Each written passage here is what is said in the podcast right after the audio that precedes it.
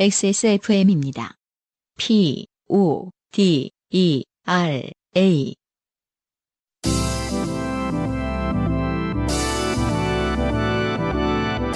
요즘은 팟캐스트 시대.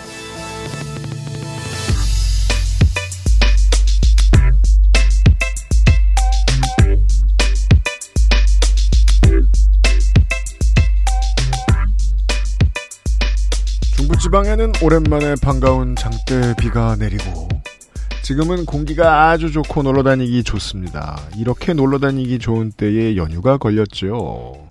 초파일 주간에 녹음을 하고 있습니다. 요즘은 팟캐스트 시대 465번째 시간입니다. 여수의 책임 프로듀서입니다. 농축산인과 제가 어, 자영업자들만 노는 날에 나와서 앉아 있습니다. 네. 아침에 라디오 갔다 왔거든요. 라디오도 해- 그 시사 라디오는 다른 네. 예능 라디오하고 달라가지고 어, 국경일에 다 합니다. 어, 심지어 저는 하고. 예, 평일 기준으로 그냥 매일 나가던 시간에 전철 탔다가 음. 그 휴일 기준이 적용되니까 배차가 더 띄엄띄엄해진 거예요. 정말 저답지 않게 지각을 할 뻔했으나 역시 뭐 지각은 아닌데 처음 봤어요. 그 시간에 9호선에 승객들이 음. 숨을 쉬고 갔어요.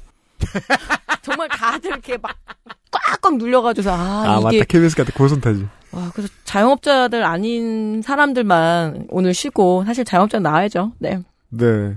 이게 그 꼭 민영전철이라 그런 건 아닌데 꼭 그 그쪽에서만 문제가 생기고 9호선은 나온 지 그렇게 오래됐는데 그러니까 이쪽 지방에 사시는 청취자 여러분 아직도 답답하죠. 그 9호선 위주로만 출퇴근하시는 분들은 정말 건강 안 좋으실 거예요. 그러니까 급행하고 일반 있잖아요. 와, 네. 급행은 정말 거의 전 발이 급행은 아예 안 타요. 예, 발이 떠서 가겠다 이런 느낌이 들 정도로 아예 안 타요, 예, 안 좀 타요. 불안합니다. 네. 그러니까 말이에요. 예. 근데 아, 네. 국회의사당에서는 급행역이 또 안 서거든요. 아 맞다. 그렇지. 데모하러 올까봐 일부러 배치 안 한 걸까요? 왜냐면 거기 방송국도 있고. 본인의 시각이고 난 정말 이해가 안 가. 어디 국회의사당역이 급행열차가 아, 안 본인 설까? 거기 내려야 돼서 그런 거긴 한데.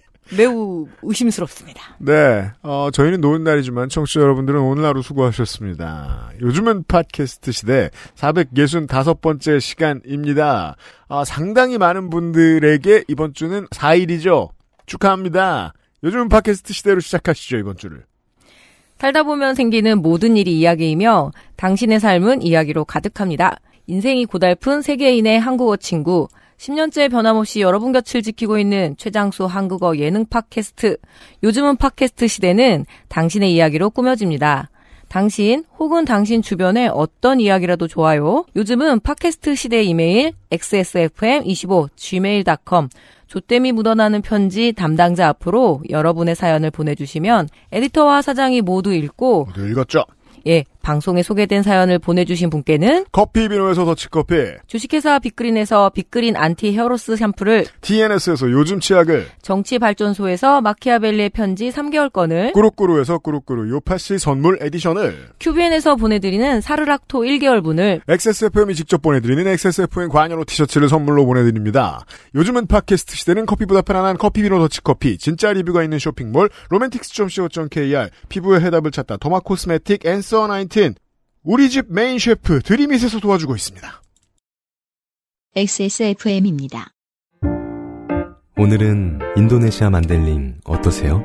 독특한 향, 쌉쌀한 맛, 입안 가득 차오르는 강렬한 바디감. 특별한 커피가 필요할 때 가장 먼저 손이 갈 커피. 가장 빠른, 가장 깊은 커피비노 인도네시아 만델링.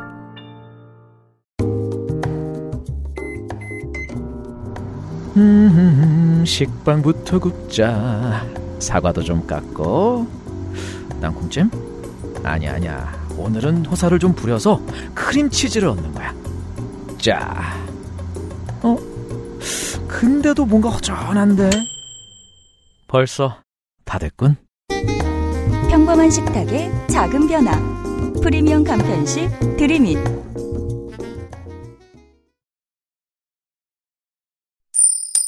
좋게 된 광고주. 부처님이 대자대비하신 관계로 제가 어, 오늘 광고를 다 해야 되겠습니다. 새 광고주가 들어와 버렸습니다. 어 축하드립니다. 그니까요, 간만에. 어, 정말, 그, 큰 먹구름을 하나 걷어낸 기분입니다. 아, 그럼 새 마음, 광고가 들어왔습니다. 마음이 편해요. 이렇게 저도 어, 저, 예. 아, 농축산인하고 문학인이 아직 이걸 못 먹어봐가지고 네. 곧 보내드리긴 보내드릴 텐데 레토르트 파우치 형태의 간편식인데 아 당연히 뭐 이런 말 당연히 할 줄 아셨겠지만 먹어보고 깜짝 놀라서 오케이 했던 겁니다. 아, 그런 건 네. 있어요. 확실히 맛 음. 모르는 사람이 맛있으면 진짜 맛있어요. 그런 면에서 감사합니다. 예, UPD가 가끔 맛있다 그런 건 진짜 맛있어요. 예, 네. 미팅할 때 어, 사장님도 만났는데 그 프렌치 레스토랑의 메인 셰프 일을 젊었을 때부터 하셨는데 아직도 젊어요. 음. 보니까 뭘 믿고 사업을 했는지 모르겠는데 벌써 그 사업을 꽤 오래 하신 것 같고 주된 분야는 케이터링인 것 같았습니다. 아, 프렌치 케이터링 레스토랑인데요. 오. 네. 그럼 좀 되게 선지자적이었네요. 지금 예. 이렇게 케이터링이 보편화될 줄이야. 음, 매출의 상당 부분은 케이터링에서 나온다고 하고 그렇다면 이제 보통 이제 사장님이 매출의 상당 부분이 여기에서 나온다라고 말하는 건 나머지 분야에서 까먹고 있다는 거거든요. 그래서 괜히 이렇게 레스토랑 한번 차려보고 막. 그렇습니다. 까먹는 분야의 광고가 들어왔습니다. 간편식 제조를 하고 있는 곳입니다. 일단 저희가 받아온 물건은 수프인데 아, 프리미엄이라는 단어를 붙여놨는데 여러분이 이건 드셔보시고 파악하실 문제고 어, 수프 4종이 있고요. 4종이 뭐더라? French onion, truffle mushroom, broccoli and cheese, tomato and chickpea입니다. 넷 다 먹어봤는데 다 괜찮았습니다. 1번 고소한 크림에 트러플 그, 그윽한 향을 담은 truffle mushroom 크림 스프. 이거 제가 처음 먹었던 것 같은데. 맞아요. 이거 저는 제일 좋아하는, 이게 이제는 좀 유행이 갔는데, 길다란 떡볶이 떡 있죠. 네. 후루룩 떡이라고 하나요? 예, 약간 국수처럼 먹어야 되는. 네. 예. 그거 떡볶이 아주 아주 잘 어울립니다. 예, 유면상 PD는 여기다가 파스타를 해 먹으라고 써놨지만, 저는 떡볶이나 그 떡볶이에 라면 사리가 정말 잘 어울리는 것 같아요. 어, broccoli and cheese 스프가 있습니다. 감자가 꽤 많이 들어가 있습니다. 올해 감자값 좀 가격 높거든요. 브로콜리 값도. 에... 이미 팔면서 손해를 보고 있을 수 있... 왜냐면 네. 가격은 이미 정해졌거든요. 지난번 가격에서 몇- 올리지 예. 않은 걸로 알고 있는데. 날씨가랑 몇 가지 문제가 있어서 브로콜리 가격이 상당합니다. 네 번째는 French onion 수프 55칼로리. French onion 수프는 보통 고칼로리인데요. 화이트 와인도 들어가 있다고요? 한 봉지 먹어야지 55칼로리 지고 어 맛있다 이러면서 네 봉지 먹으면 뭐 바로 간단하게 아 이게 스프를 사놓고 먹을 때 main dish를 안 해놓고 그냥 먹을 때도 있습니다. 심심하니까. 네. 그리고 제일 좋은 방법은 이저 French onion이나 어 tomato and chickpea는 뭐 영화 볼 때나 이런 때 뭐죠 이거? 어 세모난 프레첼?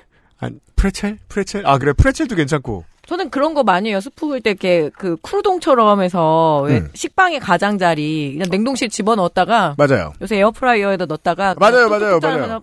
잔뜩 부어줘요. 그럼 왜 우리 아들이 좀 적당히 엄마 이러면서 스프에 거의 그 비벼 먹는 수준으로 그게 한 30년 전에 우리 어르신들이 해주던 그 설탕에 담갔다 꺼내주는 것보다 훨씬 나은 예. 것 같아요. 예. 어, 거기 잘 어울립니다. 그리고 냉동 보관이 아니고 실온 보관입니다. 아, 레토르트 파우치니까 당연합니다만 꽤 오래 잘 갑니다. 당연히 그 제가 저 냉동 도시락을 귀찮아가지고 몇 번 사보다가 포기했던 이유가 냉동이기 때문이었던 것 같아요. 맞아요. 해동하기도 어렵고 그리고 이제 해동해야지 꺼내놨다 못 먹어서 상해서 전 버린 거 꽤 돼요. 예, 실제로 요즘은 잘 만들어서 맛있긴 한데 네. 그래도 손이 덜 갑니다. 이건 실온 보관 되겠습니다. 어, 맛이 자극적이지 않은 것도 제가 확인했고요. 그리고 비싼 데의 레스토랑에 제가 가본 적이 없으니까 제가 아는 비싼 데는 다 부페였거든요. 부- 부페보단 무조건 맛있습니다. 그건 확실합니다. VI 땡뭐 이런데 그니까 그게 다야 나는. 예. 아 거기서 먹었던 것들보다는 훨씬 맛있었습니다. 아, 일단 습이 들어왔습니다. 드림이시라고 검색하시면 처음 나오는 거는 그 초등학생 한국사 역사 교재인데 그거 말고 예. 아 현재 지금 저희는 안 파는데 리조또를 만들어서 팔고 있는 바로 그곳이 여기입니다. 일단 액세스몰에 들어오셔서 확인하실 수 있겠습니다. 젊으시더라고요. 젊으시다고요? 어, 네. 나는 이게 드림잇에서 제가 예전에 드림위즈 메일을 계속 썼거든요. 그게 정말 진짜 오래전이잖아요. 요즘 정말 아무도 안 쓰죠. 네, 그래서 그 없어졌어요 계정이. 아예 없었어요? 네, 그 그게 막 편입돼가지고 제가 또 지금 엠파스까지 쓰잖아요. 맞아. 네, 뭐 한메일 쓰는 사람이 나한테 뭘 할 소리는 아닌 것 같고 이 과정도. 내가 아는 지구인 중에 엠파스 쓰는 유일한 사람이 정은정이야. 그래서 난 한메일 쓴다 그래. 그 드림위즈 제가 백업 다 받아놨거든요. 네. 지금 할 말이야? 프리미엄 수프가 들어왔습니다. 드림이십니다. 엑세스몰에서 확인하십시오.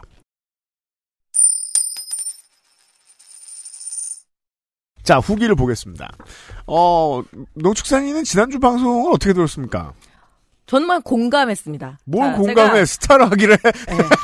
그 이유가 있죠. 자, 이진경 씨 제가 후기 읽어드리면서 왜 그랬는지를 말씀드리겠습니다. 보십시다. 짧게 쓴 사연이라고 생각했었는데 저는 방송 시간 보고 같이 깜짝 놀랐습니다. 그죠. 네, 겁나 TMT, 겁나 TMT. 이경혁 작가가 정말 가만히 있겠다 하면서 엄청 겁내 떠들더라고요. 이경을 네. 가만히 있겠다고 할 때 도망쳐야 됩니다. 네. 생각보다 길고 상세하게 소개해주신 동년배의 유형과 문학인님 감사합니다. 지금 와서 말하는 건데요. 어, 제가 그때의 기억나는 말들을 10분의 1도 못했습니다. 그리고 이진경 씨도 옛날 사람이에요. 저 이메일에 또 이거 생년월일 들어갔잖아요. 저처럼 저는 학번이고 아, 그러네요. 이진경 씨 메일 주소에 예. 생년 들어가 있네요. 유형과 문학인님이 예상하신 대로 당시 저희 집은 부산에서 다대포보다 조금 가까운 사하구 장님이었습니다. 전 사실 사하구죠? 라고 하려고 했습니다. 아 사하구는 이제 그 터미널이 있어서 한 번씩 이렇게 들르게 되는. 예. 사연만으로 집 근처까지 맞추시는 두 분 정말 대단하십니다. 쉽다니까요, 해보면. 당시 저의 e스포츠 서브컬처 얘기를 조금만 더 하자면 왜 또 왜 더한데 신났거든. 학기 중 공강 시간에 별일 없으면 3, 3, 5 모여서 PC방을 가고 사실 지금 20대들에게 이게 천년된 문화인 줄 아는데, 이진경 씨 세대가 처음 시작한 거죠? 그러니까 제가 77년생이잖아요. 네. 그, 예, 디테일한 넘버는 처음 나옵니다. 예, 그래서 우리 동기들을 이제 세미나를 해야 되는데 동기들을 잡으러 가면은 당구장을 갔었거든요. 1학년 때. 네. 근데 그 이듬해 제 밑학번들이 들어오는데 이제 PC, 피방을 가죠. PC방으로 잡으러 가야 되는 거예요. 음.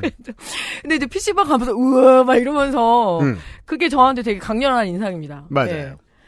자, 집에서는 케이블 TV로 각종 리그 방송 시청을 했으며 이것도 90년대 말에 처음 시작된 거죠. 그때 저만 자취를 안 하고 집에서 학교를 다니니까 근데 저희 엄마가 좀 그런 면에서는 관대했거든요. 뭐 남자 후배가 오든 안 하든 근데 그 친구들이 우리 집에 오는 이유가 음. 케이블 TV 때문에. 케이블 TV가 모든 집에 있지 않았어요. 예, 그리고 가정집이어야 되고 텔레비전 있는 것도 그렇게 흔하진 않았잖아요. 케이블 TV가 1995년에 생겼으니까 지금 넘버 얘기 나왔으니까 말인데 네. 그러면은 농축생이 19살 때 나온 거거든요. 네. 그 집에 있는 집이 흔치 않았습니다. 음. 예, 그래서 후배들이 많이 왔었어요. 음. 자, 방학 동안에는 계절 학기 들으면서 학교 기숙사에서 합숙 생활을 하며 배틀넷에 접속하던 그런 평범한 학교 생활을 했었습니다. 이 평범한 학교 생활을 처음 한 게 이진경 씨라는 말씀이에요. 네. 네, 세대상. 그러다가 학과의 이름을 아이디 앞에 내건 클랜의 마스터로 추대가 되어 게임 좀 하셨군요. 예, 학교 앞 중국집에서 성대하게 클랜 결단식도 열었고 한동안 정기적으로 대항전 같은 것도 하면서 그 시절 친구들과 참 재미있는 학교 생활을 했었네요. 제가 이게 좀 궁금해요. 옛날에는 그냥 막 그 요즘 우리가 생각하는 온라인에서만 평생 머무를 것 같은 사람들 네. 말고도 그냥 외향적인 사람들도 왜냐하면 주로 다 그랬을 테니까 네. 어 온라인에서 오프라인 모임하는 걸 되게 좋아했습니다. 맞습니다. 너무- 몇 번 나갔죠. 저 제가 제일 이상했던 건 뭐냐면 학교에서 친해지면 학교에서 만나면 되지. 그 학교 동호회 뭐 오프라인 모임을 학교에서 또 하는 거야. 굳이 왜? 그런 거 하셨다는 거 아니야? 음. 요 시점에 우리 형부가 네. 게임 너무 좋아해서 PC방 차리셨거든요. 아 그런 사람들 그게 이런 것도 오늘은 자세한 숫자를 네. 얘기해 봅시다. 지금의 60대 초반, 그러니까 65년, 50대 64년생이신데. 네, 50대 후반, 60대 초반들이 그때 게임 좋아해서 남는 돈으로 어디 투자할까 했다가 편의점 차릴까 하다가 PC방 차렸던 사람들이 되게 많았어요. 그리고 그때 PC방이 되게 활황이었던 게 지금은 학교와 근처 뭐 몇 미터 규정이 있었는데 거기 없었을 때가 있었어요. 아무 규정도 없었어요. 어, 그러니까 바로 고등학교 옆에다 차리신 거예요, 형부가. 그래서 어떠냐면 학교 앞에서 제일 손님이 많은 데는 두 가지. 분식집 그리고 요즘은 아예 없어진 음반 가게는 다 고등학교 앞에 있었어요. 그렇죠. 거기에 2층이랑 지하는 주로 PC방이었습니다. 저 지하에서 하셨는데 뭐 다른 건 기억이 안 나는데 명절마다 이렇게 무슨 오프라인 모임을 하는데 우리 큰언니가 연락 왔어요. 야 무슨 전쟁 치르는 줄 알았다 이러면서 음. 정말 10대부터 50대까지 모여가지고 그렇게 전략을 짜면서 회의를 하는데 큰언니가 우스워 죽겠다 말하면서 그 기억이 납니다. 그러니까 그런 그러니까 이제 2000년대 초반에 한국에 와본 양인들이 놀란 거예요. 이 나라는 램 파티를 하려고 만든 생긴 나라 아니야? 라는 음. 아, 대체, 공, 대체 공휴일을 포함해서 연휴도 있고 날씨가 더워지면서 휴가도 다가오고 있습니다. 음. 모두 각자 좋아하시는 취미생활 하시면서 즐거운 시간들 보내셨으면 좋겠습니다. 네. 사연 소개해 주셔서 감사합니다. 또 좋게 된 일 생각나면 사연 보내겠습니다. 그럼 이만 안녕히 계세요. 20대 청취자 여러분들이 예측하지 못할 미래를 하나 소개해드리죠. 어, 여러분들 중에 상당수는 지금 하는 취미를 30년 뒤에 그대로 하고 있을 가능성이 큽니다. 저는 그렇게 생각합니다. 예를 들면 이제 농축산인 같은 인생은 드물어요. 내가 뭐요? 그러니까 특별한 취미 없이 평생 텔레비전에 제가 탐닉하고 먹고 사는 것만으로도 바빠 죽겠는 저 유일하게 옛날 그릇 좋아해서 그 그릇 파는 그 중고나라 같은 데 있잖아요. 그런 음. 데 가서 이제 그릇만 구경해요. 아 그릇 동호인이시군요. 근데 실제로 또 지름신은 없는 스타일이어서 한 번도 산 적은 없어요. 그냥 보는 재미만. 왜냐하면 그릇이 생각보다 저 부동산 이터여가지고 네. 쉽지가 않잖아요. 사모으는. 게. 아, 그 제- 제가 드리고 싶은 말씀은 어 나이를 먹었으면 어릴 때 하던 무언가는 안 해야 하지 않을까를 생각하잖아요. 하지만 농축산 농축산인이 평상시에 자기 일 빼고 하는 거 뭐 있지? 애들 챙기는 거 말고 제가 아는 한에서 전원일기 보고 그냥 흔한 농축산인은 아주 그냥 보통의 스탠다드한 얼빠예요. 너무 심한 얼빠도 아니고 그냥 강동원 그냥 이 정도의 그냥 마일드한 얼빠. 근데 그건 그건 19살 때부터 그랬을 거란 말이에요. 그렇죠. 예. 만화업 때도 똑같습니다. 만화업 얘기가 아니고 지금. 이제 스타일가 나와서 말인데. 아니, 왜, 제가 일본의 90년대, 00년대에 일본이 부러웠던 이유가 그거였거든요. 뭐 하나를 하면 트렌드가 잠깐 지나가는 일인데도 평생 하는 사람들이 되게 많은 거예요. 심지어 시민운동도 그렇더라고요. 아, 예, 그죠. 예, 그저 제가 일본군 위안부 관련해서 뭐 잠깐 짧게 활동을 하는 바람에 일본에 갔는데 도쿄에 2000년에 갔거든요. 음. 와, 근데 그 이, 이미 그때 그 운동을 30년 한 일본인 노인들이 계셨어요. 음. 그러니까 옛날 아나키스트들. 어, 그렇죠. 평생 안 변하시는 거예요. 깜짝 놀랐어요, 정말. 그- 우리, 우리는 젊은 사람들이 갔는데 그쪽에서 어르신들이 나와가지고. 그 공산당 지역당에 가면 노인들 네네네. 투성인 거잖아. 정치처럼. 절대 신념을 안 버려요. 예. 막 음악 장르 이런 것도 우리나라는 트렌드 돌면 그 장르 버리는데 한 장르 막 평생 하고 이런 사람들 막 있어요. 한국은 이제 e스포츠가 그렇죠. 5, 60대들이 아직도 20년 전에 하던 거 똑같은 거 하는 사람 되게 많거든요. 찾아보시면 재밌는 거 있을 거예요. 이진경 씨 말고도 많을 거고. 어, 지금 이제 애들이 롤을 안 하니까 내가 이제 늙은 거구나라고 생각하시는 20, 30대 청취자 여러분들 계시다면 그냥 하세요. 재밌으면. 20년 뒤에 또 하고 계실 겁니다. 계속 욕, 모르는 사람한테 욕하면서. 네. 자, 최병찬 씨의 후기를 보시겠습니다. 안녕하세요. 똥멍충이 종합 서브컬처 덕후 최병찬입니다. 어, 윤세민 에디터가 짚었던 대로, 아, 최병찬 씨는 고백을 했습니다. 아, 내 사이즈보다 한 사이즈 작은 티셔츠를 입는다. 아, 예. 머리띠로. 그렇습니다. 그게 그, 앞으로 그 체육관에서 운동 많이 하는 모든 사람의, 모든 사람과 친해지거나 아니면 길을 죽이거나 할 때 쓰시기 좋은 문장입니다. 야, 큰 티 입어. 그러면 어뭇, 어뭇하게 됩니다. 근데 핑계 대요. 그렇게 딱 달라붙은 걸 입어야지 뭐 몸의 라인을 자기가 확실히 볼 수 있다. 그런 음. 뻥을 치곤 하죠. 그죠? 네. 너, 너나 봐. 저는 굳이 날 보여주지 말고. 가게 되면 오히려 한 사이즈 큰 거를 입거든요. 일부러. 붙는 게 싫어가지고. 체육관 가는 사람의 80%는 그렇게 하지만, 그러니까요. 20%는 어떻게 해야 딱 붙는지를 평생 고민하죠. 말씀해주신 사례처럼 할리 데이비슨 타는 얼핏 보기에 불량해 보이는 아저씨들은 매우 상냥하고 다정합니다. 저도 할리 데이비슨 스포스터 바이크를 타고 동호회에 가입을 해서 모임도 나가고 그랬었다 알게 됐거든요. 국내에서는 뜻있는 어떤 분들이 추진하는 소식을 알게 되어 감사하게도 퀴어 퍼레이드 대열에 바이크를 타고 레인보우 라이더스로 참여하는 뜻깊은 경험도 몇 번 했었. 그죠? 지난주에 제가 얘기할 때 네. 왠지 이 양반도 이거 했을 것 같다는 생각을 했었습니다. 아, 예. 예. 왜냐면은, 그니까, 그, 작은 티를 입는 것과 동일한 이유죠. 할리를 샀으면 어디에서 보여줘야 돼요. 사람들이 제일 많이 볼 데가 어딜까? 내가 갈 수 있는 데 중에. 미국에 갈 수는 없잖아요. 퀴어 퍼레이드밖에 없습니다.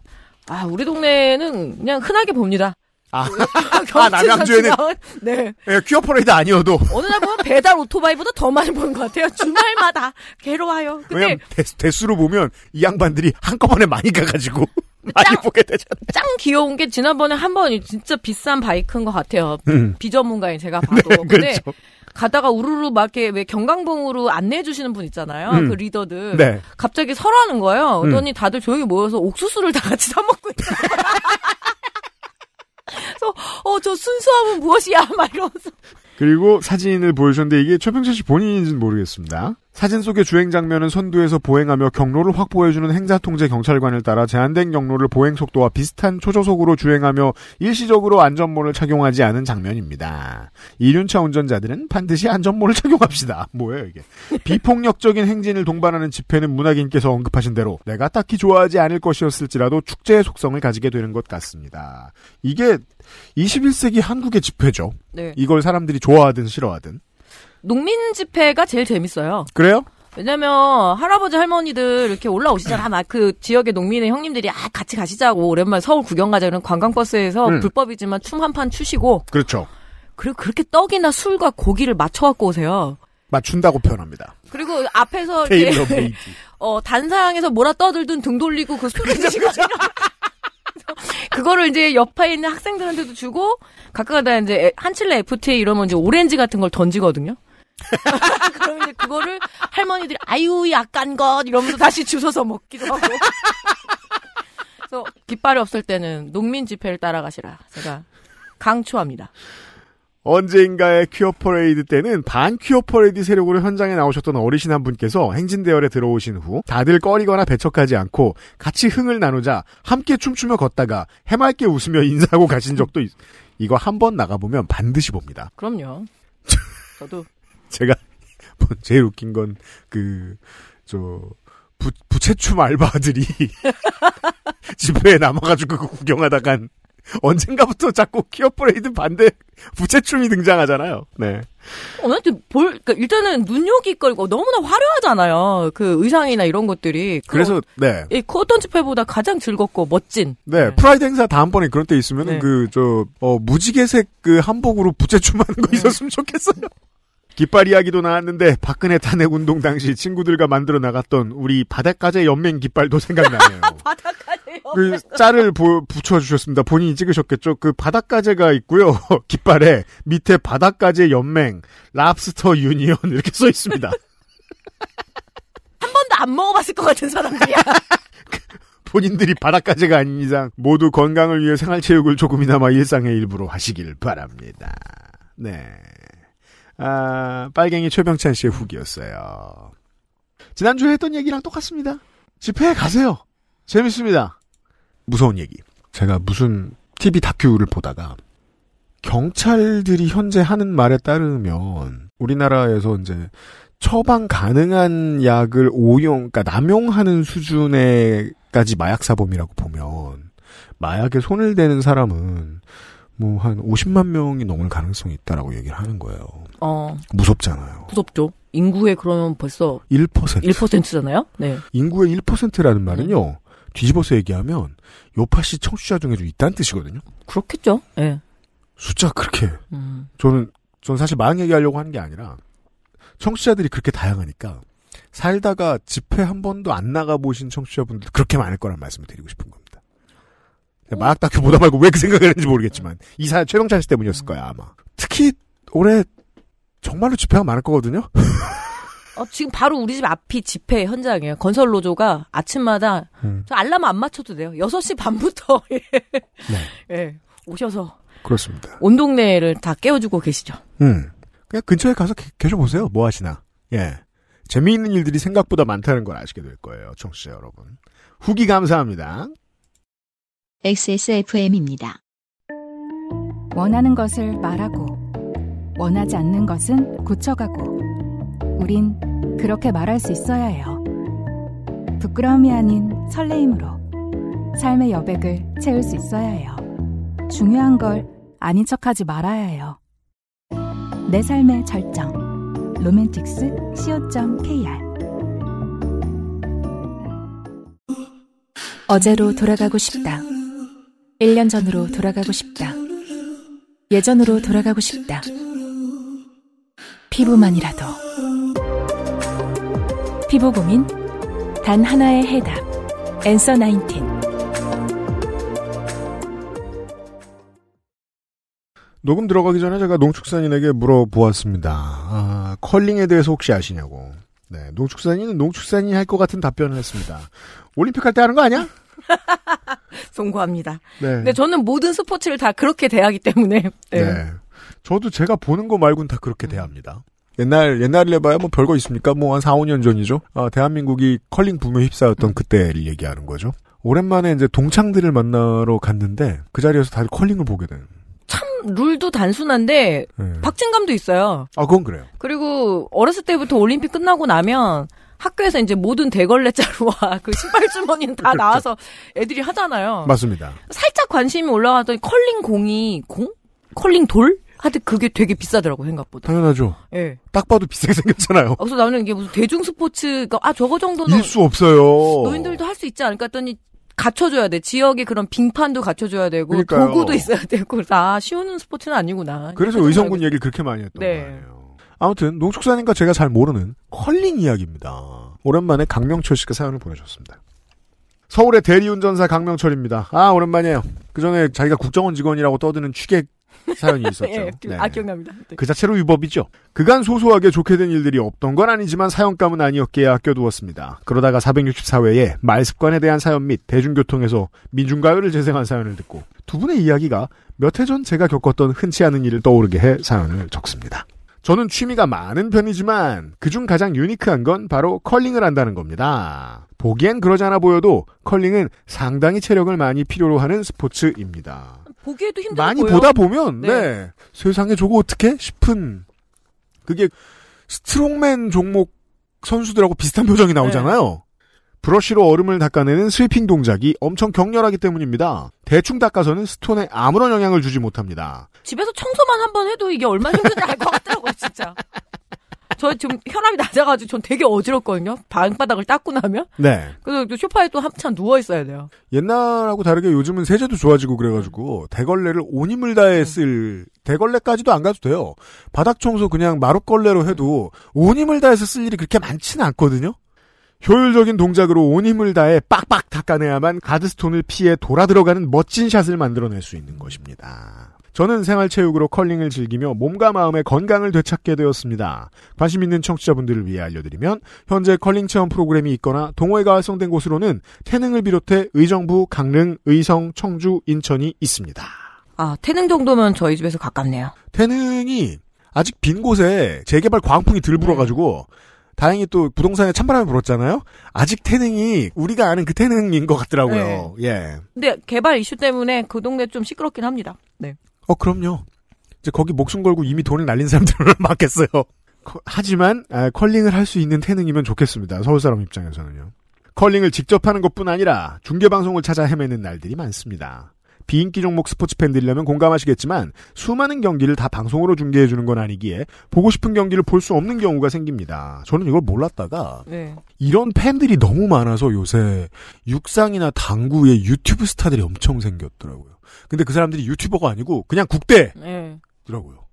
네. 근데 당구 정도는 이제는 정말 이렇게 채널에 많이 나오던데요. 제가 당구에. 네. 대한 우리 같은 세대가 모르는 놀라운 지점이죠. 당구가 때로 시청률에서 농구와 배구를 이깁니다.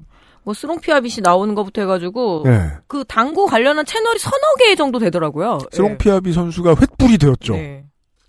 이런 날에는 한 줌도 안 되는 한국어 사용자 컬링 팬들이 중계 난민이 되어 인터넷에 망망대해를 떠돌며 소식을 갈구하곤 합니다.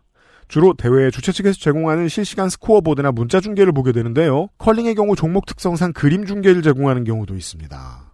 야 음. 그러나 실제로 컬링을 해본 적이 없는 팬들은 저 선수들이 왜 저기에 스톤을 던졌는지 원래 의도가 무엇이었을 것이며 어떤 실수를 저지른 건지 정확히 알지 못합니다. 그죠? 야구 안 보는 분들은 사실 야구 열심히 보는 분들도 마찬가지예요.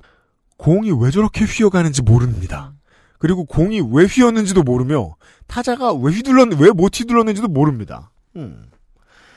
역시 얼음 위에서 하는 보드 게임의 성격이 강한 컬링이기에 바둑이나 장기처럼 수를 읽는 해설이 필요한 거죠. 채팅방 중계 난민촌에는 저샷의 의미가 무엇인지 게임이 어떻게 흘러가는 건지 감론을박이 펼쳐지고 그나마 실제 컬링을 해본 적이 있는 제가 다른 이들에게 친절히 설명을 해주는 일이 반복되었는데 이럴 바에야 그냥 직접 중계 방송을 하자는 생각이 들더군요. 맞아요. 찾아 들어가 보고 싶어지네요. 네. 맞아요, 맞아요. 그래서 그 저작권 살살 피해가면서 그냥 자기가 중계하는 BJ들이 옛날에 아프리카에 많고 그랬는데 그게 역사가 우리나라는 인터넷 때문에 그랬지만 옛날에 옛날 옛날 사람들은 자기가 라디오 채널 열어서 자기가 응원하는 팀 중계하고 그러는 일을 하는 사람들도 있었던 것 같더라고요. 음. 대회 주최 측이 제공하는 그림 현황판을 화면에 띄우고 제가 목소리를 얻는 방식으로 해설 방송을 하게 되었고 몇 달이 지나자 저는 어느새 컬링 팬들 사이에서 나름대로 인지도 있는 야매 중계 해설가가 되고 맙니다. 중계 방송은 저 스스로 말하는 습관을 돌아보는 계기가 되었습니다. 이를테면 때문에 라는 말이 너무 자주 반복되는데 무엇 무엇 때문에 어떻게 되었다 라는 식으로 완전히 문장을 종결짓는 것이 아니라 종결 어미처럼 뭐뭐 때문에 라는 표현을 너무 자주 쓴다는 걸 알게 됐습니다. 아래와 같이 말입니다. 아래 나 중계 톤으로 아, 이경혁 선수, 방금 샷은 참 쉬운데요. 아쉬운데요. 아, 참 아쉬운데요. 참 아쉬운데요. 제가 보기에는 하나 붙이는 게 좋았을 거기 때문에 괜찮습니다. 상대도 하나 실수해줄 거기 때문에. 아하, 제 말이 맞죠? 이번 샷 정말 중요합니다. 이 샷을 통해 역전의 발판이 마련될 수 있을 것이기 때문에. 사랑하기 때문에. 그죠? 유재하식 해설인가요? 야 강명철 씨 이렇게 해가지고는 유명해질 수 없었을 것 같은데. 그게 컬링에서 다행입니다. 만약 이거를 뭐 야구나 축구했으면 벌써 퇴출됐겠네요. 그냥, 그냥 바보예요, 그냥. 레드오션에 가면, 이런 식으로 때, 때, 때문에를 너무 많이 쓰기 때문에, 어색하게 들린다는 걸 알게 되었기 때문에, 박지성 해설위원이 그랬듯 모니터 앞에 큼지막하게 때문에 X! 라고 붙여서 그 말버릇은 고칠 수 있게 되었습니다. 때문까지 말하고 나서 아차 싶어 종결음이 이지요 라든지 입니다를 붙이는 데까지는 성공하게 된 겁니다. 예, 원래 말을 고치는 데에는 중간 기착지가 되게 여러 가지입니다. 그 중에 첫 번째이신 거겠죠. 제가 불특정 다수에게 말하는 걸 모니터링 하다 보니 얼마나 어색하던지요. 그 밖에도, 아하! 라든지, 제가 보기에는, 이라든지, 자! 라든지. 너무 자주 나오는 단어나 표현이 많았는데요. 같은 단어의 반복을 자제하고 다양한 단어를 활용하기 위해 연습을 하다 보니 나름의 성과를 거두어 뿌듯함을 느꼈습니다. 뭐 스피치에 자신감이 붙으셨을 수도 있겠네요. 예전에 의도하지 않게. 예. 농축사님 아침에 MBC 라디오 나갈 때 예. 제가 이제 그 프로그램을 듣잖아요. 그러면 진행자분 어, 아주 존경하는 분이죠. 그분의 말 습관 중에 하루에 두 번씩 반드시 나오는 어휘가 있습니다. 뭔지 아십니까? 뭐였죠? 100번 양보해서. 맞다, 맞다. 우와, 예리하다. 이거 지금 딱 생각났어요. 두 가지. 예. 100번 양보해서랑 음. 예를 들어서를 이렇게 발음하세요. 예러서. 그 서, 알죠. 서천 양반이거든요. 근데 이걸 하루에 세 번씩 꼭 장복하죠? 그러면 내가 자꾸 100번 양보해서를 말하고 싶어진다고. 괴로워요. 자기 목소리 듣는 거는 이런 습관도 민망하지만 이 목소리가 내 목소리 같지가 않아서 아, 그럼요. 예, 이게 몸통을 통해서 우리는 내 목소리를 듣는다고 하잖아요. 근데 맞아요. 이거는 바로 지르는 목소리니까 저도 제 거 듣기가 싫어요. 저- 누구나 그래요. 낯설고 어색해서. 예. 예. 제가 지금 제 목소리 듣는 직업을 한 지 한 25년 됐잖아요? 얼마나 편한 줄 알아요? 음. 전 이거 내 목소리 아니에요, 청취자 여러분. 음. 여러분이 듣는 방식하고 같이 듣죠? 그럼 저한테 저는 남이에요. 그렇게 시간이 흘러 2021년 여름에 저는 큰 사건을 겪게 됩니다. 베이징 동계올림픽에 국대로 나갈 팀을 뽑는 중요한 대회가 강릉에서 열리는데 국대 선발전 어, 컬링 연맹 관계자로부터 이 대회를 유튜브로 중계해 달라는 연락을 받은 겁니다. 딱 그럴 것 같은 느낌이 들었네요. 예. 왜냐하면 연맹 입장에서도 뭐 도움이 될 만한 사람들 중에 제일 중요한 사람들은 팬을 하다 보니까 전문성이 생긴 사람들인데 그런 사람들은 유튜브에서 찾아야 되니까요. 제가 화면과 음성을 송출하고 캐스터 역할까지 맡아달라는 거였습니다. 또 외주를 시원하게 주죠. 또 돈 조금 쓰려고. 중요한 건 돈입니다. 연맹다워요. 네. 제 부족한 전문성을 채워줄 해설위원으로는 S님이 섭외되었는데 이분은 소치 올림픽에 국가대표로 출전하고 세계 선수권 대회 준결승에 두 번이나 올라간 한국 컬링계의 레전드입니다. 그러고서 S라고 쓰다니 너무 악의적인 거 아니에요? 그러게 이분을 우리가 모를 필요가 없잖아요. 컬링 팬의 한 사람으로서 무척이나 영광스러운 일입니다. 레전드와 함께 국대 선발전 중계 방송이라뇨. 물론 메인 이벤트는 스포츠 케이블 TV에서 고가의 장비를 동원해 중계를 하지만 방송사 여건상 여의치 않은 경기는 제가 S님과 함께 거의 모든 일정을 중계하기로 합의를 보았습니다. 저는 대리운전 보험을 중단시키고 강릉으로 출장을 갔습니다. 이런 이벤트가 있을 때 어느 때라도 유연하게 시간을 활용해 자아 실현을 할 수 있다는 점이 대리운전 같은 플랫폼 노동의 이점입니다. 아, 그럼요. 그럼요. 저도 아 힘들다 힘들다 하면서도 이렇게 휴일에 우리 나와서 일하잖아요. 음. 근데 또 남들 일할 때 노는 날은 더 많거든요. 네, 그렇죠. 네. 그러니까 이게 온 국민이 고용보험이 되고 온 국민이 엔잡러가 되는 게 제일 행복한 이유가 여기에 있습니다. 갑자기 다른 하고 싶은 일이 너무 생겨서 막 열정에 불이 붙으면 어떡해. 음, 좋은 일이에요. 제가 직장 생활을 했다면 이런 일은 꿈도 꿀 수 없었을 테니까요. 혹시 이번 일 잘 치르고 컬링 팬들 사이에서 인기를 얻게 된다면 베이징 올림픽 때 공중파 방송사 중계에 섭외될 수도 있지 않을까 하는 꿈이 자라났습니다. 마치 국대 축구 경기를 중계하던 인터넷 방송 BJ들처럼 말이죠. 아, 그죠. 그러다가 레전드가 된 사람들이 더러 있죠. 강릉에서 장비를 세팅하고 중계를 시작했습니다. 평균 200명, 많을 때는 500명 정도의 시청자들이 방송을 실시간으로 지켜보는 가운데 대회는 차질 없이 진행됐습니다. 당연하게도 방송의 품질은 매우 떨어졌지만 열악한 장비로 애쓴 덕에 다행히 경기 실황과 작전이라든지 영미, 헐 등의 선수들 콜사인이라든지 대회 현장을 실시간으로 무리 없이 확인할 수 있는 수준으로 방송을 만들 수 있게 되었죠. 중계가 거듭될수록 문제점을 개선해 나가며 방송의 품질도 점점 나아지고 에스님과 저의 호흡도 잘 맞아갑니다. 저는 점점 방송이 익숙해져서 여유도 생기고 나름 개드립도 쳐가면서 시청자들과 이야기를 나누었는데 이 즈음에 사건이 벌어졌습니다. 어느 경기에서 초반부에 1점씩 야금야금 빼앗기던 팀이 한 번에 넉 점을 따내며 경기를 원점으로 되돌린 상황이 되었습니다. 저는 저도 모르게 흥분해 이렇게 외치고 말았습니다. 나! 아 이건 마치 제가 좋아하는 어느 노래의 가사와 같군요. 이거 진짜 노래 불러드려요? 아니, 부르지는 않으셨을 것 같아요. 네. 너희는 조금씩 갉아먹지만 우리는 한꺼번에 되찾으리라. 아, 이거 아니에요? 자, 경기를 원점으로 되돌리는 누구누구 팀입니다. 다행히 뒤에 문호동 무임금은 어울리지 않네요. 아, 너 이런 전문 용어 얘기하지 말까? 아차 싶었지만. 아, 이거 제, 제가 제일 좋아하는 상황 중 하나잖아요. 아, 말해버렸네? 이미 생방송으로 날아갔네. 이러면서 인생엔 편집이 없으니까요. 네. 내 마음을 나도 모르게 툭 꺼내놓을 때. 이미 말은 뱉은 뒤였고, 몇몇 시청자들은 채팅창에 물음표를 쳤습니다.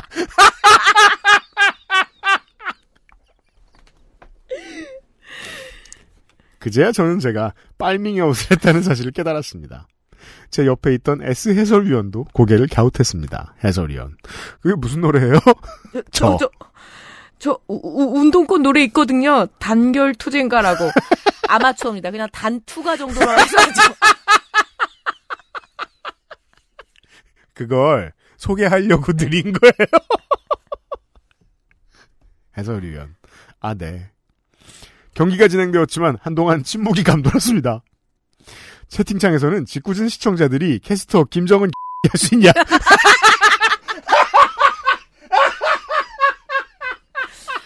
사실 개 쪽보단 돼지 쪽 아닙니까?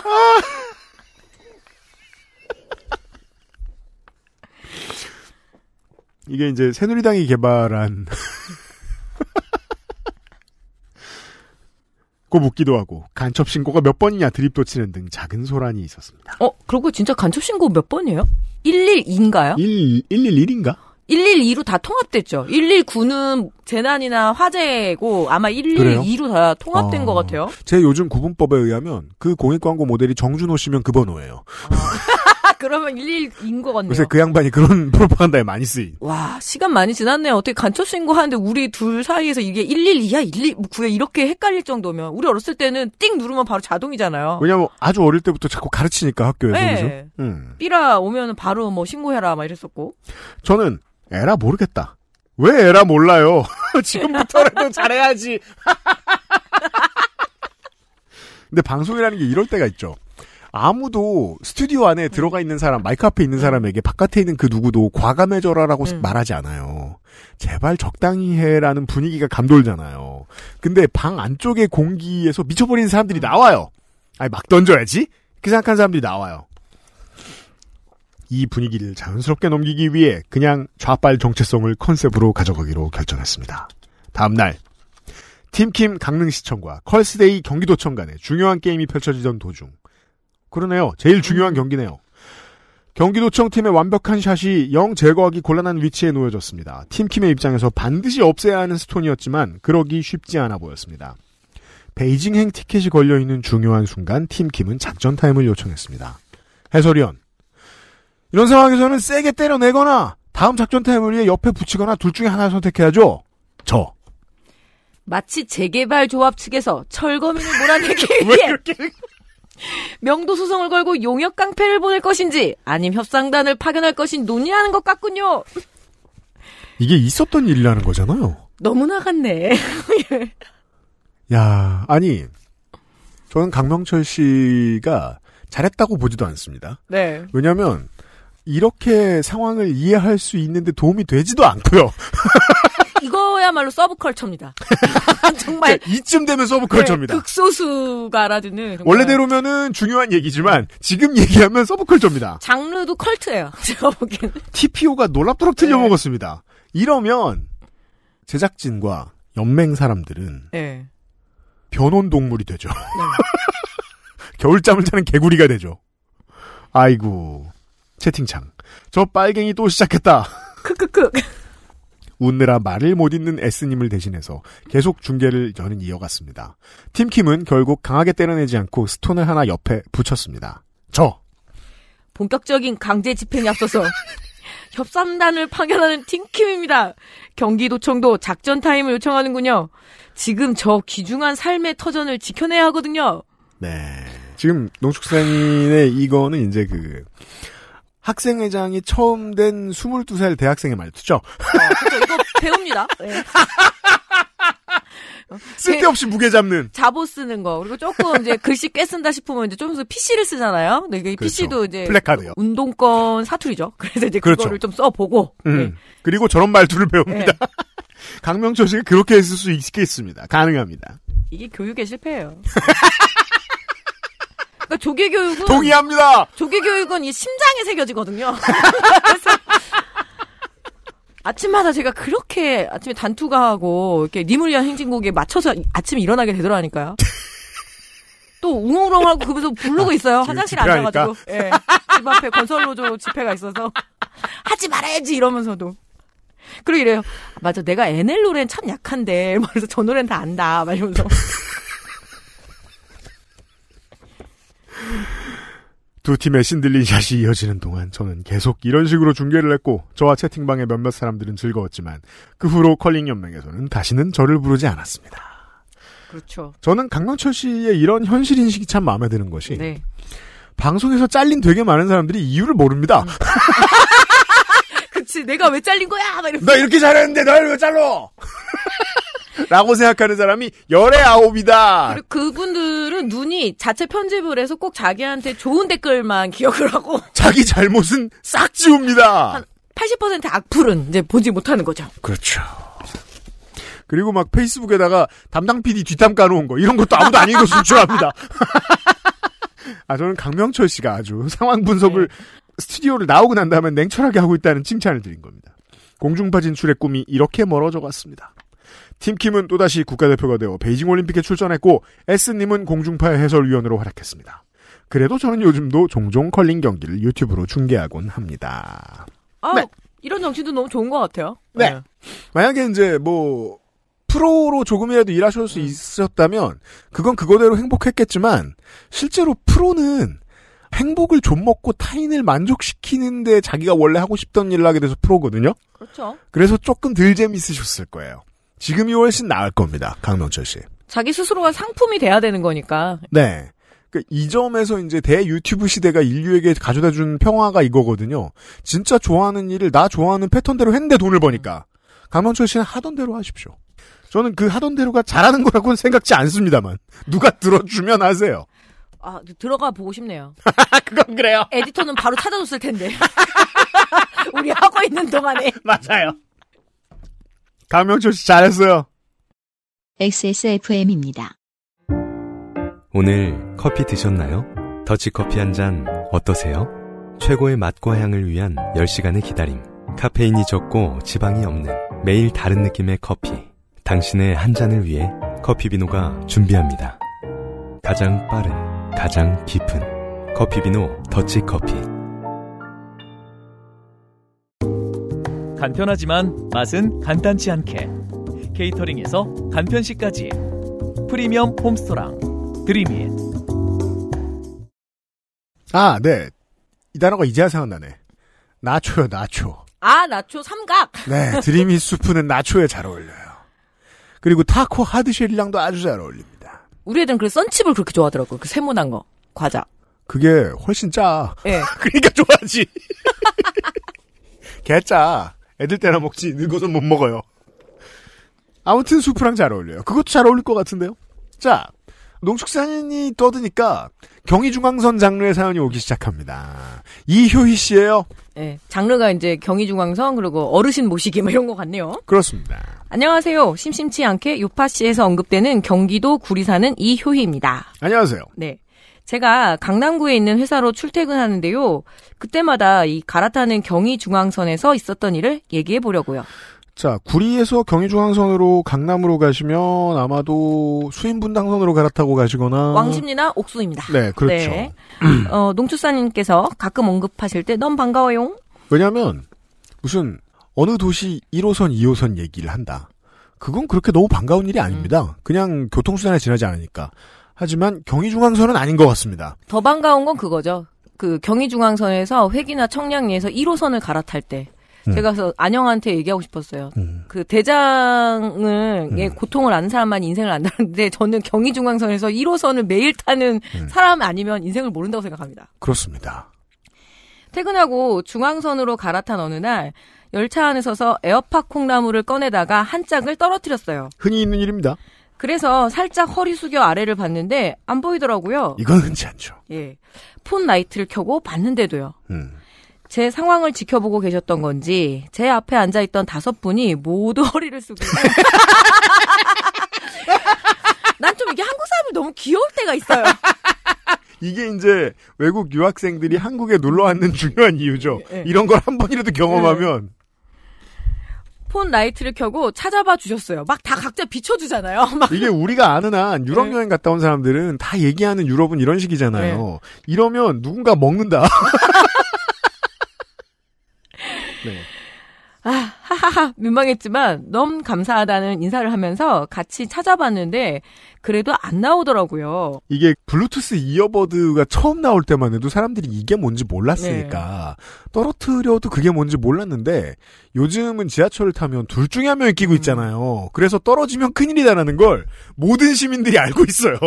저는 이런 물품에 전혀 관심이 없는 스타일이잖아요. 그렇죠. 그래서 저는 여전히 그 사과폰에서 주는 줄 달린 이어폰을 쓰고 있는데 지금도 씁니다. 예. 확실히 잃어버릴 확률은 없어요. 그거는, 그럼요. 그거는 편한데 마스크랑 같이 쓰면 이게 줄이 같이 엉키거든요. 개괴롭죠. 아 그래서 더 많이들 샀구나. 판데믹- 예예. 팬데믹 때문에 가장 많이 팔린 디지털 기기일 거예요. 그럴 것 같더라고요. 이어버드. 제가 네. 상당히 불편합니다. 자, 그렇게 한참을 찾아도 안 나오는 콩나물 때문에 전 너무 죄송해서 아, 그만하셔도 된다고 제가 찾겠다고 함께 찾아봐 주셔서 너무너무 감사하다고 제 앞에 다섯 분을 만류했습니다. 그러니까 이효희 씨가 이렇게 앉아 있고 그 맞은편에 있던 사람들이 다 그러면 진짜 스커트 입은 사람은 또 이런 다리 오므려 준다. 맞아. 그리고 가방으로 가려준다. 잘 찾으라고 이렇게 다리도 들어주고. 아 그런데 이 따뜻한 세상 모두 포기하지 않으시고 계속 찾아봐 주시더라고요. 감사한 시민 여러분. 그래도 안 나오는 저의 콩나물. 그 다음 역에서 타신 시민분은 어리둥절 합세해 주시기도 했습니다. 제가 얘기 그렇잖아요. 제가 얘기 얘기했잖아요. 들어왔는데 분위기 보죠? 네. 그럼 아 이거 에어팟 떨어뜨렸구나 하고 안다니까. 찾아주자 찾아주자 막 이러면서 네. 다른 시민분 한 분은 나의 아이폰 찾기로 찾는 법을 알려주셨는데 가능한 한 모든 어프로치가 등장합니다.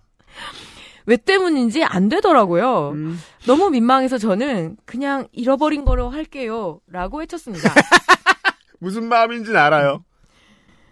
그랬더니 어떤 분께서 제게 속삭이셨어요. 어떤 분. 찾아줄 때 그냥 있어요. 비싼 건데. 결국 제 주변 10분 정도가 허리 숙여서 찾아봐 주시는 도중 한 분이 그새 두 배가 늘었어요. 열 명이 됐어요. 이게 피리, 피리 부는 사나이도 아니고.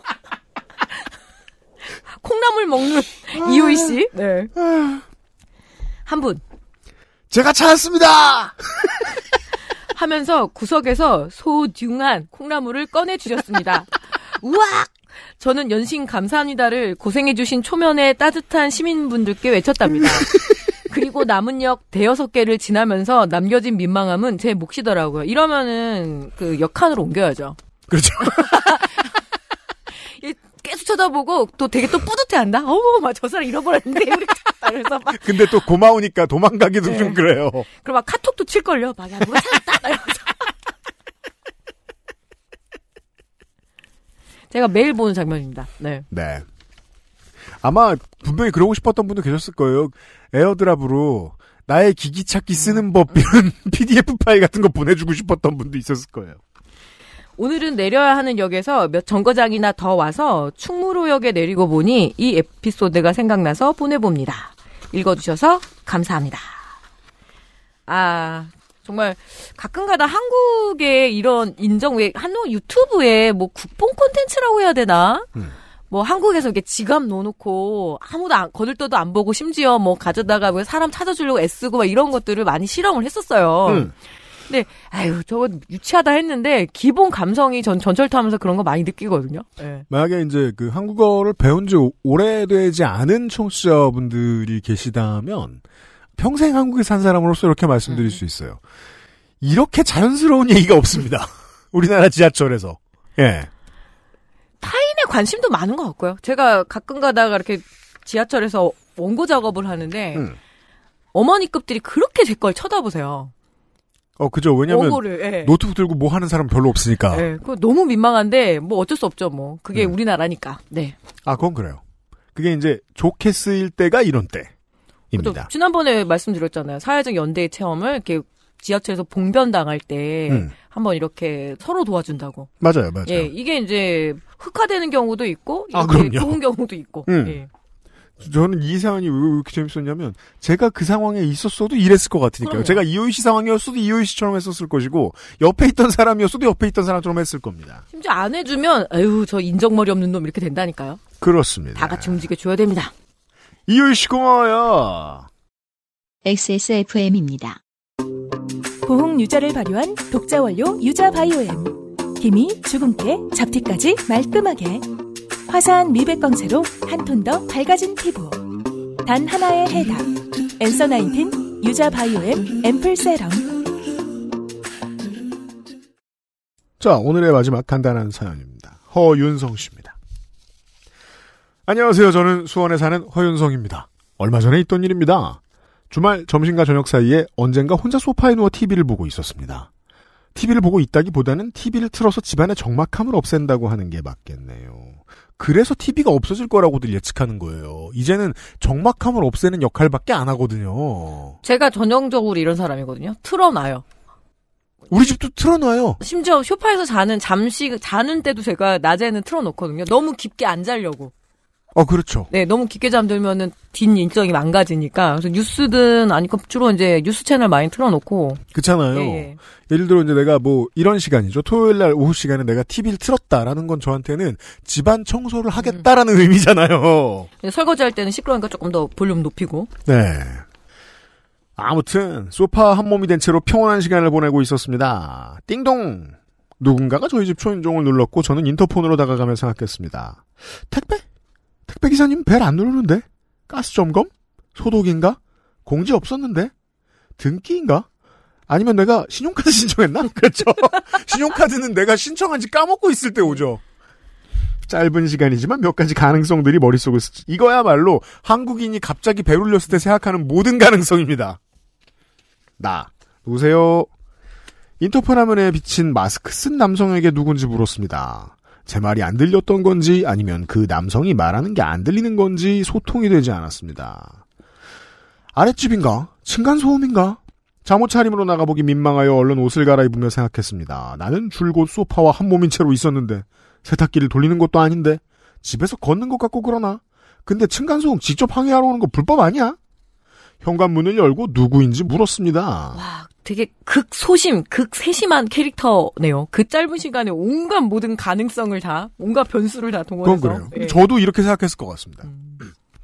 상대 저 죄송한데요. 윗집에서 왔습니다. 나 윗집이요? 윗집 왜? 나 요리 해 먹은 게 없어서 냄새 나는 것도 없을 건데. 그리고 요리 냄새가 무슨 요리를 하면 윗집에서 내려올 정도가 보통 생선구이. 생선. 그러니까 오피스텔에서 금지하는 게 생선구이랑 삼겹살. 아 오피스텔이면 그럴 그럴 수- 있죠. 예, 맞아요. 그러면 금, 그 청국장까지도 금지하더라고요. 음. 예. 왜 윗집에서 내려왔지? 그리고 그 남성은 다시 말했습니다. 흔들리는 눈빛과 마스크에 가려졌지만 한껏 소심함을 뿜어내는 목소리로 상대 소, 속옷이요. 응? 그 제가 빨래를 널다가, 아, 네, 떨어졌는데. 저 이게 너무 웃겨요. 예. 빨래를 널다가와 떨어졌는 사이에 내가 있어요. 네, 빨래를 널다가 네. 네, 떨어졌는데, 베란다 난간에 걸려서요. 네. 네. 속옷을 좀. 보통, 얼마나 비싼 속옷일까요? 그냥, 쌩까지 않나요? 이런 정도면? 저는 누구나 다 그럴 거라고 음. 생각하는 게 속옷은 가게에 부담이 됩니다. 아, 생각보다 자주 바꿔줘야 되는데 싸지 않아요. 그 여성 속옷도 아니고, 뭐, 남성 팬티가 비싸봤자 얼마나 비싸요? 내가 그런 말 할까봐 걱정했다니까. 그렇지 않아요. 제가 보통 이게 홈쇼핑에서 우리 아들 것을 그냥 한꺼번에 지르거든요. 네. 그러니까 뭐 한 장당 뭐 한 2, 3천 원짜리를 이렇게 막 10개씩 사가지고 정말 자주 교체해 주거든요. 제가 이제 사우나를 다니면서 많이 가는 사람은 아닙니다만 사우나를 다니면서 배운 재미있는 뭐 한국 남성이 저렇게 겉옷을 거지같이 입어도 속옷은 비싼 거 입는 애들이 많아요. 그거 왜 그럴까요? 정말 이해가 안 가네. 왜냐면 저 겉옷이면 누구한테 속옷 보여줄 일이 드물 것 같은데. 근데 속옷은 비싼 거 많이 삽니다. 네. 그리고 가장 싫어하는 스타일일 텐데 저는 이제 속옷하고 그 수건을 좀 가끔 삶거든요. 주기적으로. 네. 그러니까 그런 드로즈라 그래서 그런 성분은 음. 안 되는 거죠. 제 빨래 습관에서는. 그러면 그때부터는 입으면 입에서 내려가는 지짐, 지짐이가 돼요. 자글자글 자글. 내가 한번 실수로 우리 아들 빤스 두 장인가 들어갔는데 이게 완전히 자글자글 자글 해가지고 아주 아마 유필이 잘 아실 거예요. 그 봉제 공장 가면은 이게 주름 패턴 잡는 거 있잖아요. 엄청 강력한 스팀으로 누르잖아요. 아, 그, 저, 평생 펴지지 않게. 저, 씻고 나온 대창. 아, 근데 기숙사 생활하니까 이제는 안 되겠더라고요. 그래서 그좀 수준은 맞춰줘서 비슷한 거 이제 바꿔줬죠. 네, 중요한 스테이트먼트입니다. 드로즈는 삶지 마라. 네. 아, 그런 거구나. 아, 그쵸. 저는 허윤성 씨의 마음이 네. 뭔지 압니다. 왜냐면, 요 앞까지 궁금증이 너무 많았는데, 네. 다 해결됐잖아요, 지금. 사실 그분이 말을 다 끝내기도 전에 무슨 상황인지 이해할 수 있었습니다. 머리로 이해했다기보다 그분의 어쩔 줄 몰라 하는 태도와 부끄러워하는 목소리, 그리고 속옷이라는 한 단어면 충분히 느낄 수 있었습니다. 나, 잠시만요. 반사적으로 베란다로 향했고, 아직 마르지 않은 검은색 여성용 속옷이 아, 예. 저희 집 베란다 난간에 걸려 있었습니다. 접어주는 건 이상할 것 같아서. 왜냐면 안 말랐거든요. 그리고 이게 성, 성별이 다른 속옷이어서. 예. 아. 막 이거를 막 귀하게 이렇게 두 손으로 해갖고 갖다 주기에도 좀 그렇겠네요. 예. 그리고 이제 저 헌성 씨도 기혼자신 것 같아서 예. 그런 느낌이 들죠. 배우자 속옷이 아닌 걸 접어본 적 있나? 뭘 접어입어요? 따입잖아요. 이렇게. 그 법적으로 안 되는 거 아니야? 이런 생각이 드는. 저는 건조돼서 따 있는 시스템이라서. 아, 속옷 나무에서 예. 따다. 접기도 귀찮고. 그렇죠. 접어서 주는 건 이상할 것 같아 엄지와 검지로 살짝 집어서 그분께 드렸습니다. 집게로 안 준. 게 그럼 기분. 나쁠까봐 또. 네, 그렇죠. 이것도 TPO가 있어요. 그리고 이 일은 집에 들어온 아내에게 말해주니 매우 즐거워합니다. 재밌다고. 왜 속옷이 떨어졌을까요? 방충망은 보통 열지 않아서 밖으로 떨어질 일이 없을 것 같은데. 속옷을 하나하나 베란다 밖으로 터는 습관을 가진 분일까요? 윗집일까요? 그 윗집일까요? 본인이 빨래하다 떨어뜨려서 내려왔을까요? 아내가 실수했는데 떠밀려서 왔을까요? 이런 생각을 해보고 있는데 아내가 말합니다. 아내. 나 같으면 창피해서 그냥 그 속옷 버릴 것 같은데? 거봐요, 이게 보통의 생각이라니까요? 일단 네. 제가 오해한 게 있어요. 이 남자분이 찾으러 온 건 남자 속옷이 아니고 여자 속옷이었어요. 그래서 우리가 계속 지금 팬티 얘기를 이렇게 길게 했는데, 아니었군요. 예. 음. 나 그럴 수도 있겠는데 나도 왠지 그럴 것 같은데 어쩌면 아내는 집에 없는 상태고 남편 혼자 빨래하다 속옷을 떨어뜨렸는데 속옷을 하나 잊어버리면 혼나니까 창피함을 무릅쓰고 찾으러 내려온 거 아닐까? 아내는 이 의견에 어느 정도 동의한다고 했습니다. 설득력이 있습니다. 네. 네. 왜냐면 여성 속옷은 또 가격 차이가 확 바뀌니까요. 그래요? 우리 그때 속옷 사연 많이 들어왔잖아요. 맞아요. 특히 브래지어는 음. 되게 비싸요. 맞아요. 비싼 건 되게 비싸요. 음. 아, 그렇지. 무슨 속옷인지 안 적으셨구나. 네. 음. 근데 여성 속옷이라고 하니까 아무래도 위에 거 아니었을까? 음. 상의가 아니었을까 싶네요. 음. 하의는 또 어디 잘 걸리지 않아요, 스타일상. 네. 그러니까 여성 위에 브래지어는 그 후크가 있으니까 방충망에 걸릴 수도 있고 걸릴 만한 요소가 아, 많죠. 모기다리처럼. 네. 착! 아, 되게 불편해요. 빨대 보니까 막 물론 같이 다른 그렇습니다. 빨래를 다 엉키게 하는 장본인이거든요. 그러게요. 지금 허윤성 씨의 추측에서 제가 생각할 수 있었던 게 이겁니다. 이 속옷은 과연 몇 층을 내려온 음. 것이며, 만약에 꽤 위층이었다면 몇 집이 이런 소리를 들은 것일까? 근데 걸렸으니 망정이지. 아마 이 분명히 걸린 거를 확인하려고 밖에 가서 층수를 세봤을 거예요. 그죠? 예. 아, 몇 층 몇 층 저기다 그래서 올라가서 한 번 내려갔겠죠? 예, 층수를 특정하고 이제 올라간 거죠. 아, 그렇구나. 네. 아, 그게 아니고 이제 그냥 짚는 식으로 했으면은 층층마다 제가 빨래를 널다가 네 했을 거 아니에요. 아, 이 수줍음의 네 너무 웃겨요. 자, 그 마스크도 쓰고 오고. 맞아요. 당시에는 황당하면서도 특이한 일이라고 생각했는데 쓰고 보니 그리 재밌지 않네요. 유형 문학인님, 농축산인님 항상 방송 잘 듣고 있습니다. 미세먼지 유의하시고 건강하세요. 추신. 엘리베이터나 동네에서 만나게 되면 저를 모른 척하고 피하실까요? 혹시 방, 방송을 듣고 계신다면 서로 반갑게 인사했으면 합니다. 자, 저처럼 안면 인식이 그다지 그 유려하지 않은 사람 입장에서 봤을 때는요 까먹습니다. 그렇죠. 게다가 또 마스크까지 쓰고 오셨고. 예를 들어 저랑 한 번 말을 튼 이웃은 저를 알아봅니다. 그럼 못 알아보기는 쉽지 않습니다. 어떤 랜드마크가 있으니까요, 네. 저한테는.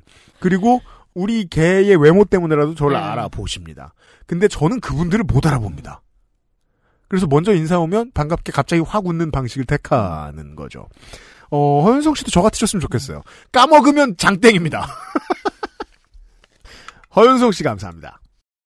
XSFM입니다. 이젠 당신이 느낄 시간. 로맨틱스 co.kr 자, 난리 났습니다. 지난달에, 어, 정은정 공천심사위원장이 공천장을 남발하는 바람에 후보가 난립을 해서요. 역대 최소 득표 월장원이 나왔습니다. 꼴등부터 8개의 사연 후보들 가운데 1위가 변변치 않은데 어, 꼴찌는 영광스럽죠. 후보가 가장 많은데 꼴찌하였으니까 얼마나 영광스럽습니까? 460회 박성준 씨가 꼴찌입니다. 드라이브스루 후진 빌런 사연. 그리고 459회 한현경 씨의 흔한 사연. 산책 중에 강아지 이름을 불렀더니 주인 이름인 이 사연이 6등입니다. 여기까지는 쪽팔리실까봐 득표율을 부르지 않았습니다. 5위 정진아 씨 461회 어, 브레지어 사연. 남자친구를 호출했는데 관리인이 훔쳐갔을까봐. 근데 그 브레지어를 차고 있었던. 문제는 이제 고양이 모래는 어디서 났을까 이 사연. 이 9.4%를 득표했습니다. 5위입니다. 소수점 자리까지 똑같은 4위가 이근형 씨와 김미은 씨입니다. 이근형 씨 460회 사연은 스마트워치 찬 채로 샤워했는데 상사가 요청해가지고 스마트워치가 좀 곤란한데 답변을 내준 그 사연. 그리고 김미은 씨의 사연. 목욕탕에서 아는 척하는 사람을 피해서 숨었는데 결국 걸린 사연. 그죠. 목욕탕 사연에서 제가 또 흥분해서 온갖 목욕탕 여탕에 목욕탕 TMI 이야기. 아, 3위가 462에 이은하 씨가 16.8%. 직원 식당에서 아주머니가 덮밥을 주시다가 이거 너무 많아 남자! 라고 하신 이 사연. 예. 공감대를 얻어냈습니다. 19.9%를 받은 460회 김진수 씨의 사연이 2위입니다. 월장원 얘기하다 숨차보는 건 처음이네요. 줄넘기 하다 체육복 바지 내려간 사연이었습니다. 이걸 어, 제가 이제 계속 떠들었죠. 흔한 일이었다라고요. 네. 네. 그러니까 보통 봄- 공감도가 높은 거는 사연이 막 재밌고 막 이런 그런 특이하고가 아니라 아 나도 그랬었는데 여기에 많이들 이렇게 하시는 것 같아요. 네. 네. 고작 20.4%의 득표로 어, 월장원이 된 462의 이한울 씨의 사연은 불쌍해서 뽑힌 겁니다. 우리 방송 역사상 최초의 네. 어, 남성 로맨스 스캠 사연. 로맨스 스캠 피해 남성 사연. 불쌍했거든요. 마음이 살짝 동했던 것 같다라고 저희가 분석을 했었죠. 이 사연이 정말 몇 표 차이 안 나게 월장원이 되었습니다. 이게 딱 보니까 이 벤다이어그램이라 그러잖아요. 네. 그래프가 있는데 딱 잘 자른 피자 같네요. 네. 그렇습니다. 마구 잘라놓은 8조각 피자가 나와 네. 있습니다. 20%짜리 월장원이 나왔음을 이게 다 공천의 실패입니다. 네, 공표하면서 어, 다음 달은 조심하도록 하겠습니다.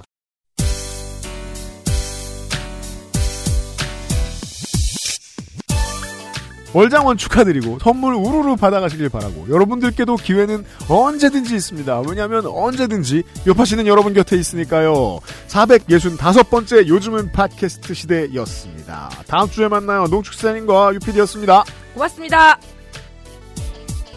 XSFM입니다. P, O, D, E, R, A.